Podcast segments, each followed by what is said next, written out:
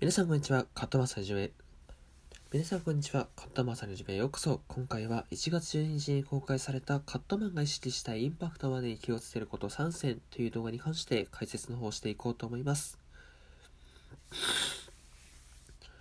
えー、この動画の中では、まあ、中指から小指にかけてしっかりこう力入れていくであったりとか、まあ、フォロスを入れていくっていう形でこうご説明をしていると思うんですけれども、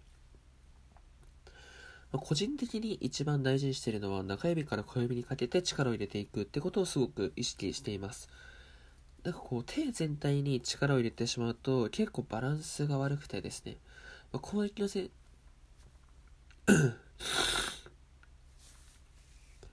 攻撃選手の場合で言えば親指から人親指から人差し指に力を入れて握っていくっていう場合が結構多いですしカットマンの場合は結構中指から小指にかけて力を入れていく場合が多いと思います。まあ、もちろん反対もあるので一概にこうこれが正しいというふうに言えることではないんですけれども、まあ、守備型の線形の方は中指から小指にかけて力を入れることがすごく多いと思います。まあ、なぜそうなるのかっていうのは詳しくちょっとは言えないんですけどなんかこう個人的にすごいこうグリップが安定するなって思ったりとかあとは結構力が入りやすいですね。押さえる時にすごくこう力が入りやすいので、僕はなんかそういうところで中指から小指にかけて力を入れることが多いのかなっていうふうに思います。反対にこう、親指と人差し指に力を入れた場合は結構切り替えがやりやすいので、まあ、そういったところでやっぱりこう、ホイット選手がそういう握り方をするのかなっていうふうには思います。まあ、これはあくまでも個人的にっていう部分なので、もちろん勝った版でもこう、親指から人差し指に力を入れてやっている選手もいますし、まあ、攻撃の選手でも中指から小指に力をかけて入れていくっていう選手があのいるのはもちろんあのいらっしゃると思います。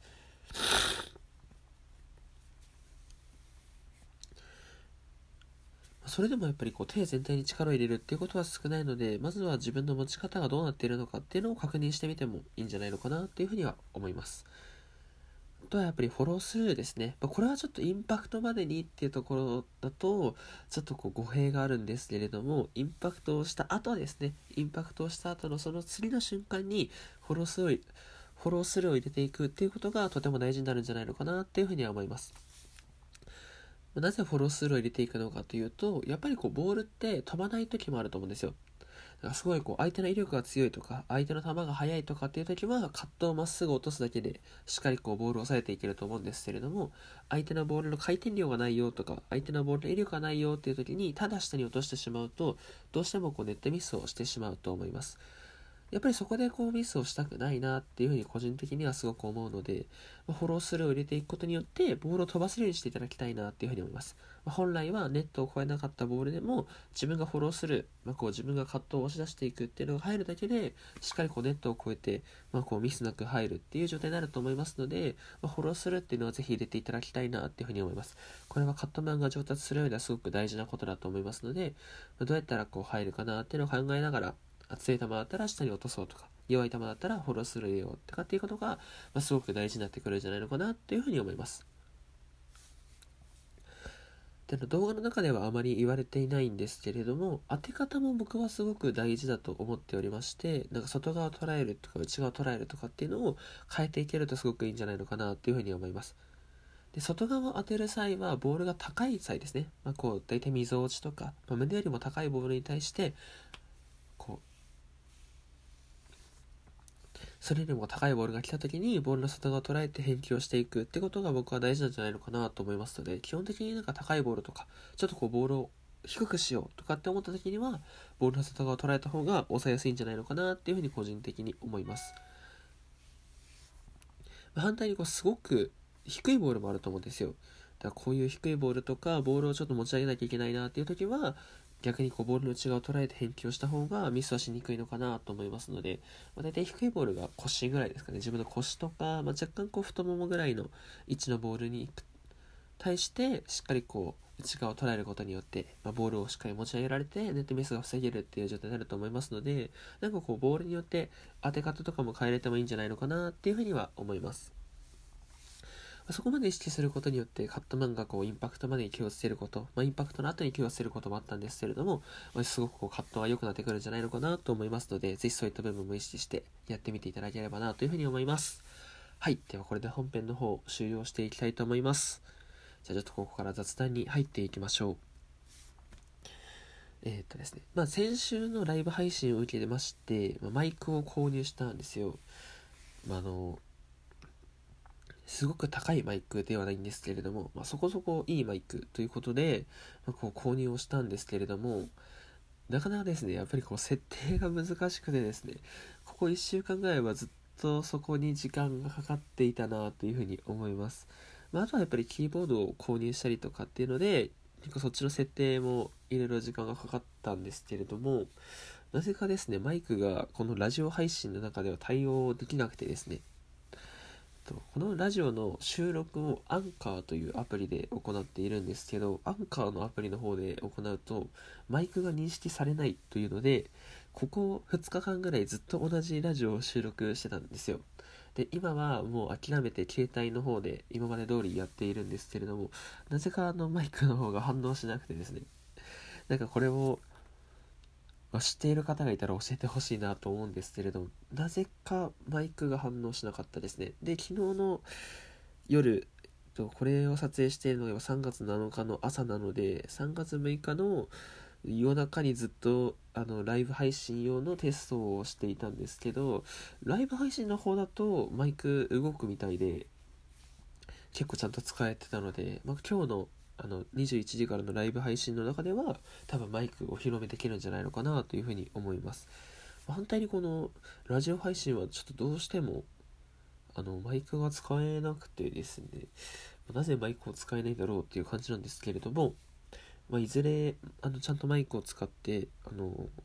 解説とか、まあ、こういったこう喋りを取れればいいなというふうに思います。やっぱりこうノイズとかはすごく少ないのでなんかどうしてもこう今のこのラジオ配信ってちょっと僕の息を吸ってる音とかが入ってしまうので、まあ、ちょこちょここうカットを入れて対応してはいるんですけれどもやっぱりこうちゃんとしたマイクだとそういう息を吸う音とかもすごい軽減されていますし割と声の通り方が綺麗なので僕はすごくこっちの方がいいんじゃないのかなというふうに思います、まあ、とはやっぱりこう先週ライブ配信の中でこう咳をしてしまう場面とかはあったんですけれども、まあ、そういった時にもこのボタン一つでこうミュートにして、まあ、こう音が出ないようにするっていうのもできるのでこっちでちょっとこれからやっていければいいなというふうに思っております、まあ、というのでこうすごくこうマイクの設定に苦労したという話ですね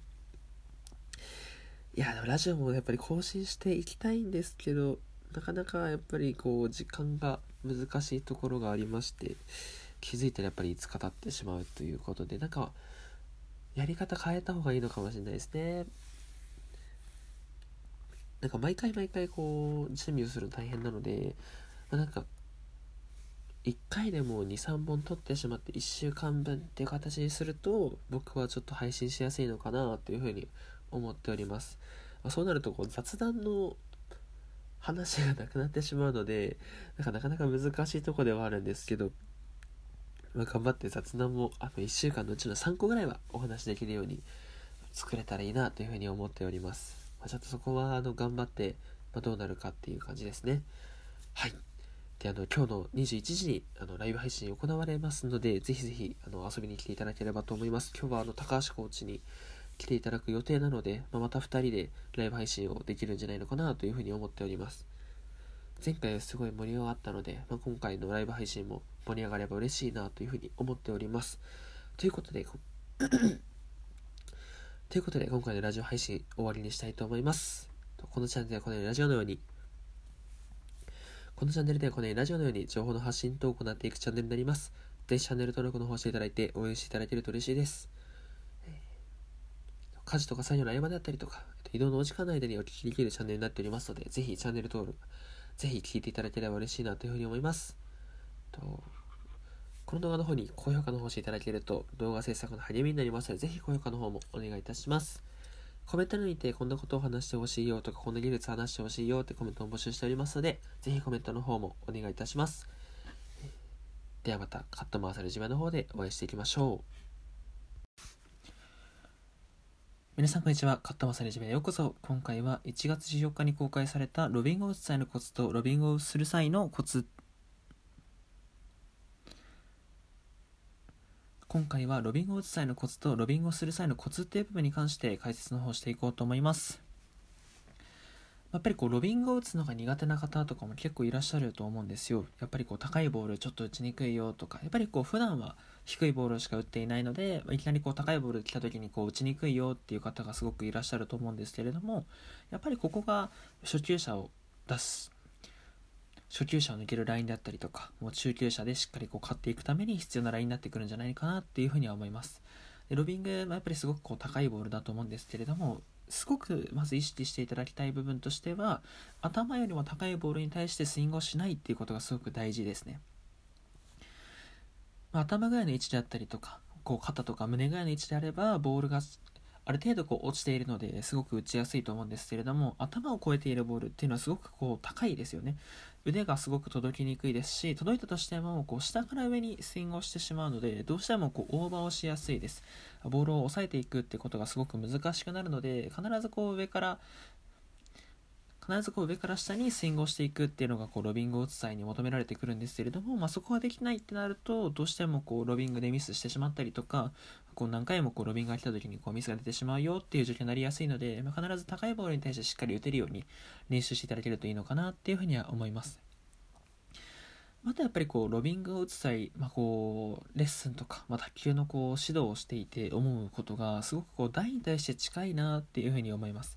高いボールが来た際に台にこう近づいてしまっていて、まあ、こう頭を越えてしまってオーバーミスしてしまったりとか、まあ、距離感がよく分からなくてこう詰まってしまうという場合がすごく多いんですけれどももう高いボールが来るって分かった瞬間にしっかり下がっておきたいですね。下がれるんであれば全然両足で飛んで後ろに下がってもいいと思いますしどうしてもこう下がる時間がないよっていう場合もあると思いますのでそういう場合は右足を一気にこう後ろに下げていただいてスマッシュをしていくということがすごく求められてくるんじゃないのかなというふうに思います。この2つができるだけでだいぶロビング打ちあの綺麗に打てるようになると思いますのでそこをまずは頑張ってやっていただきたいなというふうに思います。あとはまスイングを斜めに振るとかあの面を少しこうかぶせて振っていくとかっていうのはあるんですけれども大まかに大事な部分としてはその下がるっていう部分と頭を頭よりも高いボールに対してこうスイングをしていかないっていうことがすごく大事になってきますので高いボールに対してはだいたい肩とか胸ぐらいまでボールを落としていただいてで足を使ってあの下がっている状態でボールを見てから一気にこうひねらしで踏み込んで打っていくっていうことがロビングを打つ際には求められてくると思いますのでぜひそういった部分も意識してやってみていただければなというふうに思います。あとロビングをする際のコツなんですけれども、ま、ロビングをする際のコツとしてはこれは反対にこう高いボールを打たないっていうことがすごく大事ですね、ま、ロビングをするロビングをするタイミングっていうのはすごく相手に強く打たれていると思いますし自分もすごくこう下がっていると思うんですけれども高いボールをこう打とうって思った時に高いボールに対して高く返すっていうのはすごく難しいんですよ、まあ、引き合いであったりとかカウンターっていう打ち方であれば全然高いボールに対してでも打てるんですけれどもロビングをしよう少しこう山なりで返そうっていうふうに思った時に高いボールに対して山なりに返すっていうのはすごく難しいので、必ず今回の場合で言えば股関節あばらぐらいであったりとか股関節ぐらいの高さにボールを落としていただいてそこからこうロビングをしていくっていうことがすごく大事なんじゃないのかなっていうふうに思います。これを意識できるだけでだいぶロビングきれいに打てると思いますのでそこをまずは意識していただくということとロビングを打つ場合はボールに対して斜め下を捉えていただきたいですねバックの場合で言えば左斜め下を捉えていただいて肩で少し押すっていうイメージで打っていただけるとロビングきれいに打てるんじゃないのかなと思いますのでロビングを打つ際はここを意識してやっていただければなというふうに思いますまあ、意外とこう地味な技術ですし、ロビング自体でこう点数取れることっていうのは少なかったりするんですけれども、やっぱりこう簡単にミスをしない姿勢だったりとか、まあ、そういったその、どんなボールでも取るよっていうふうに示す、どんなボールでも取るよっていう姿勢を試合で示すっていうのはすごく大事だと思いますので、ぜひそういったところも意識していただいて、まあ、諦めずにプレーするってこともすごく大事だと思うので、そこも頑張ってあの練習していただければなというふうに思います。では今回はここで雑談、今回はここで本編の方は終わりにしていきたいと思います。では、雑談の方に、あの、では時間の、時間は結構余っておりますので、ぜひ、あの、では、あの、では時間は結構余っておりますので、雑談の方に入っていきましょう。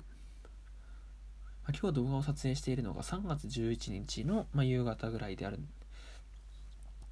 と本日撮影しているのが3月11日の夕方ぐらいなんですけれども、まあ、やっぱりこう3月11日まあ、いろんなこうテレビであの報道されているものであったりとか、まあ、こう SNS であったりとかっていうので、まあ、10年まあ、10年経ったよねというお話がすごく出ていると思いますしやっぱりこの時期になるとすごく皆様も意識をされることだと思うんですけれども、まあ、実際に僕もあの10年前は小学校6年生でして、まあ、仙台市に在住という形で住んでおりました。一応の若林区という場所に住んでいたので、まあ、結構海が近かった場所なんですけれども、まあ、幸いまあ、幸いという言い方もあれなんですけれども、まあ、津波が来なかったっていう地域で、まあ、こうなんとかなったよねっていうぐらいの場所だったので、まあ、実際にその荒浜であったりとか、まあ、こう海付近の部分海付近の方たちに比べたら全然こう被害は軽かったんですけれどもやっぱりこう小学生ながらに、まあ、すごくこう感じるものもあったんですよね。やっぱりこうまあ、こういうお話をしていくのもすごく大事かなと思いますので、まあ、僕のあのメインチャンネルでお話をするのはちょっと変なので、まあ、このラジオの中でもお話をさせていただいて、まあ実際何を感じるかっていうのは皆様次第だと思うんですけれども、まあこういった経験があるんだなというふうに思っていただければ嬉しいなというふうに思います。では地震が発生したのが2時47分っていうことだったと思うんですけれども、まあその時は僕自身は小学校の時だったので、まあ、卒業式の練習ですね。小学校6年生だったので確かあの震災が起きた来週、まあ、3月18日とかその辺りに卒業式をするという感じだったと思うんですけれども、まあ、一緒にこうみんなで卒業式の練習をしていたんですよ、まあ、小学生だと、まあ、セリフを一つずつ言って、まあ、こうお父さんお母さんありがとうっていう回にしていくと思うんですけれども、まあ、その際にこう地震が起こった際にまあ、やっぱりこうすごい揺れたわけですよね。まあ、その若林区だとやっぱりこう震源地にすごく近いので、まあ、震度が一応7強という形で、まあ、すごくこう揺れましたし、まあ、すごくこう何て言うんですかね、まあ、初めて死ぬかもと思った時でしたね。まあ、こうふざけてあ死んじゃうなとかって思うことはありましたけど、まあ、実際に、ま本当にこう死ぬなって思った状況っていうのはすごく少なかったですしまあ、体育館の天井がこうひび割れていく様であったりとか、まあ、バスケットゴールがあのその時体育館にはあったんですよバスケットゴールのポールが折れたりとかっていうのであ崩れちゃうんじゃないかなと思う思ったですよ。でまあ比較的あの割と新しい小学校で児童数も多かったので施設がすごくあのちゃんとしていたっていうのもあって崩れるということはなかったんですけれども、まあ、実際にこう大きい伝統とかが体育館の中ではあるわけでそういったものが落ちてこなかったっていうので、まあ、幸いにも、まあ、こうお亡くなりになる方もおらず、まあ、こうしっかり地震が収まるまで待って避難をするっていう形だったんですけれども、まあ、その中の2分間ぐらいまあ、体感なので実際にそれが揺れたかはちょっとわからないんですけど、ま、1分か2分間ぐらい揺れて揺れている状態でああどうしようかなっていうふうにすごく思ったっていうのは覚えていますね。でまあすごくこう今となってはストレスがかかっていた状況だったのでまあこう今でも。まあ、今でもその風景はすごい思い浮かべられるんですけど、まあ、実際にこう校庭に避難したんですよね。さ小学生全員が集まって、まあ、全校児童がもう1000人ぐらいいる小学校だったので、まあ、すごくこう1000人ぐらいの児童が集まってこう、まあ、待っていたわけなんですけれどもやっぱりこうどこか非現実的というか、まあ、すごくこうグラウンドがひび割れていたりとか遊具が壊れていたりしてわあすごいことが起きたんだなというふうに小学生ながらに思っていたんですけれども、まあ、こうお母様たちが迎えに来るんですよね、まあ、そのやっぱりこうお子さんが心配だと思うのでお仕事を早めに切り上げて、まあ、来てるお母様たちとか、まあ、専業主婦の方たちがこうお母様お子さんを引き取りに来て、まあ、こう戻っていただくという形をその時の小学生はとっていたんです。その時の小学校をとっていたんですけれども、まあ、私の、あのー、母親というか、まあ、お母様もこう見に引き取りに来たんですけれども、まあ、すごくこう泣いているわけですよ、ま、すごくこう泣いている状況であお父さんが死んじゃったかもしれないっていうふうに言っていた時にああこれはすごいことが起きたんだなっていうふうに思ったのを覚えていますね。まあ、私自身の父親のお仕事は結構大きい機械に囲まれるお仕事なので、まあ、あれぐらい揺れてしまったら機械が倒れてこう下敷きになってしまうっていうこともああるなっていうふうに、まあ、子供ながらに思って、まあ、すごいこうそれもストレスでしたし、まあ、これからどうなるんだろうなって思いながらマンションにこう避難をしていったわけなんですけれどもやっぱりすごくこう晴れていたんですよね。その日はすごくこうお昼とかは晴れていたんですけれども地震が起きた後に急に吹雪き始めましてまそこでもやっぱりすごい鳥肌は立ちましたよね。なんかあこういうのが天才なんだなと思って、まあ、すごくこう怖いなと思いましたしまあ、自衛隊の方がすごくこうヘリを飛ばしていたんですけれども、まあ、下まで降りてこないんですよね。その津波が来るっていう予想されている領域だったので、まあ、上からこうずっと避難指示を出していただいていて、ま高いところにっていうセリフだったんですけれども、まあ実際にこう自衛隊の方が降りてこないぐらい来る予定の場所だったので、まあ、私自身すごい運は良かったなと思うんですけどまあ、それぐらいひどい災害だったんだなというふうに思っております。ま、結局あの私の父親自身は無事で全然大丈夫だったんですけれどもまあそうですね。あの時のうちの母親というか、まあ、お母さんの顔は忘れられないですね。でまあその日からあの幸いにもお家が崩れることはなかったので僕自身は避難所に行かずに生活をしていったんですけれどもまあ電気もガスも水道もつかないわけですよね。1ヶ月間ぐらい電気ガス水道がつかなかったので食べるご飯は全部冷たかったですしまああの、食料を買わなきゃいけないということで、ま、スーパーに並んでスーパーに5時間ぐらいですかね並んで待っていて、まあ、スーパーが開いたら1人5点ぐらいなんか商品を買えるっていうので、まあ、家族全員で行って5時間ぐらい経ってでもなんとか5品ぐらい買っていって、まあ、お家に帰って、まあ、やることもないのでずっと家にこもりきりでもう何を話していたかっていうのはもう全然思い出せないんですけれども、まあ、ラジオで聞いている中で、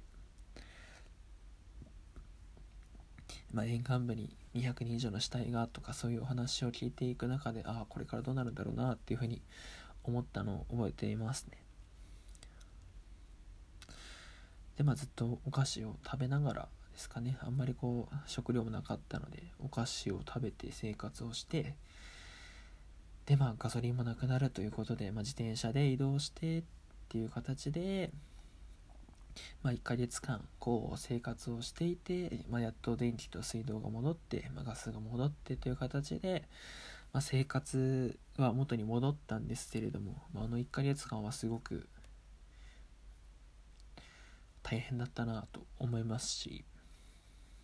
まあ、子供ながらにすごいあの不安だったっていうのは覚えていますね、まあ、その中でもやっぱり卒業式が震災が起きた2週間後ぐらいに、まあ、こう服装問わず行えて、まあ、その中でこう先生が歌を歌ってくれた担任の先生が歌を歌ってくれたっていうのもすごく覚えていますし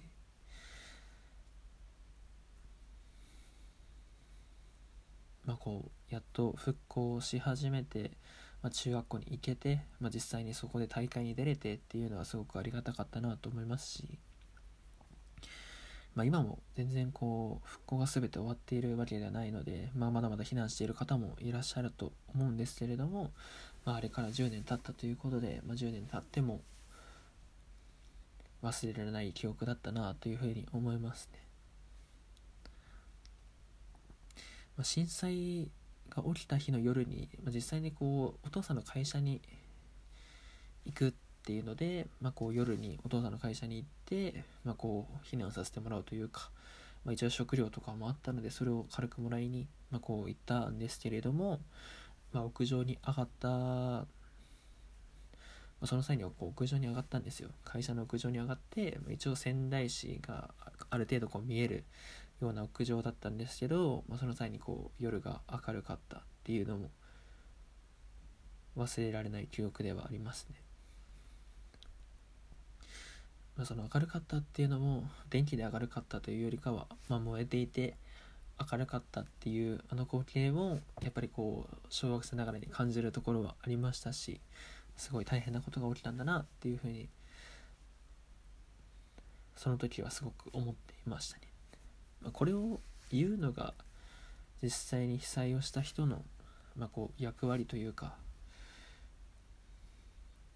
大事なことだと思いますし、まあ、実際にこう経験をしないとわからないこともあると思うんですよ。でまあ準備をされている方とかももちろん準備をされていると思うんですけれどもまあ地震って怖いよねとかって思う影響を少しでも出せればいいなと思うので。まあ私自身もそのまあ、スーパーの方であったりとか、まあ、会社の方とかにこう優しくしていただいて、まあ、その2日目の朝とかにこう豚汁をみんなで作ったんですよ。なんか木とか草とかを集めて燃やしてで鍋にこう具材を入れて豚汁を作ったっていうあの豚汁のなんか美味しかったなあの豚汁はすごく美味しかったなと思いますし、まあ、実際に人とのつながりっていうのはすごくまあ、大事だと思うので、まあ、このラジオ部屋でもそうですし、まあ、タクティバサリの勉強部屋っていうのはそういった側面もすごく強いですね。まあ、仮にこう再生数が伸びなかったとしても登録者が増えなかったとしても、ま、誰かの役に立っていればっていう気持ちはすごくこう常々あるので、ま、そういったチャンネルになればいいなと思いますしそれが結果的にいろんな人のこう役に立てればそれでいいので、まあ、それが仮にたくさんの人に役に立たなかったとしても僕は続けるべきだと思いますし、まあ、一人でも、あのコメントをしていただいて、まあ、こういう風にしてほしいっていう要望があれば僕はその YouTube の活動っていうのをやめるつもりはないので、まあ、これからもそういったこれからもそういった気持ちを忘れずにやれればいいなというふうに思います。まあ、とはしっかりそうですね自分がやれるべきことをやっていずれまあ、一応青森県出身ですし、まあ、仙台市にあのいろいろやっていただいたというのもあるので、まあ、そういったところもいずれは恩返しができればいいなというふうに思っております。というところで今回の雑談は終わりにしていきたいと思います、まあ、結構長くなってしまったんですけれども、まあ、個人的に、まこういうふうにあのお話をするのも大事かなと思いますし、まあ、こう実際のテレビの中ではやっぱりこうすごくたくさん被災をされた方、まあ、こう津波で家を流されてしまった方とか大切な方を亡くされてしまった方っていうのにすごいスポットが当たりやすいと思うんですけれども実際にそういったこう形になっていなかったとしてもその場にいるだけでこれぐらいこう辛い思いというか、まあ、そういったこう大変なことになるよっていうのを、ま伝えるのも僕は大事かなと思いますので、まあ、そういった人たちに何がこう辛いか辛くないかっていうふうに比べるつもりは全然ないんですけれども、まあ、こういったこうことがあるかもしれないよっていうのはなんかお伝えできればいいなというふうに思います、まあ、このラジオが、まあ、朝に配信されていると思うので朝からこういったこう憂鬱な気持ちにさせるのはどうなのかというところではあるんですけれどもまあこういったこともあるよっていうのは思っていただければなというふうに思います。はい。今回は宣伝はなしで終わりにしたいと思いますまた是非あのまあ、これから、あの、この動画が終わった後にはもう、バッチリ明るい動画をお届けしていきますので、ぜひ、あの、聞いていただければなというふうに思います。はい。では、今回の雑談を終わりにしていきたいと思います。皆様も準備とかは忘れずに、えー、まあ、こう、ニュースが流れた際にすごく意識がいきやすいと思うんですけれども、まあ、こうニュースが終わった後でも、なんかこう準備をしていただければなというふうに思います。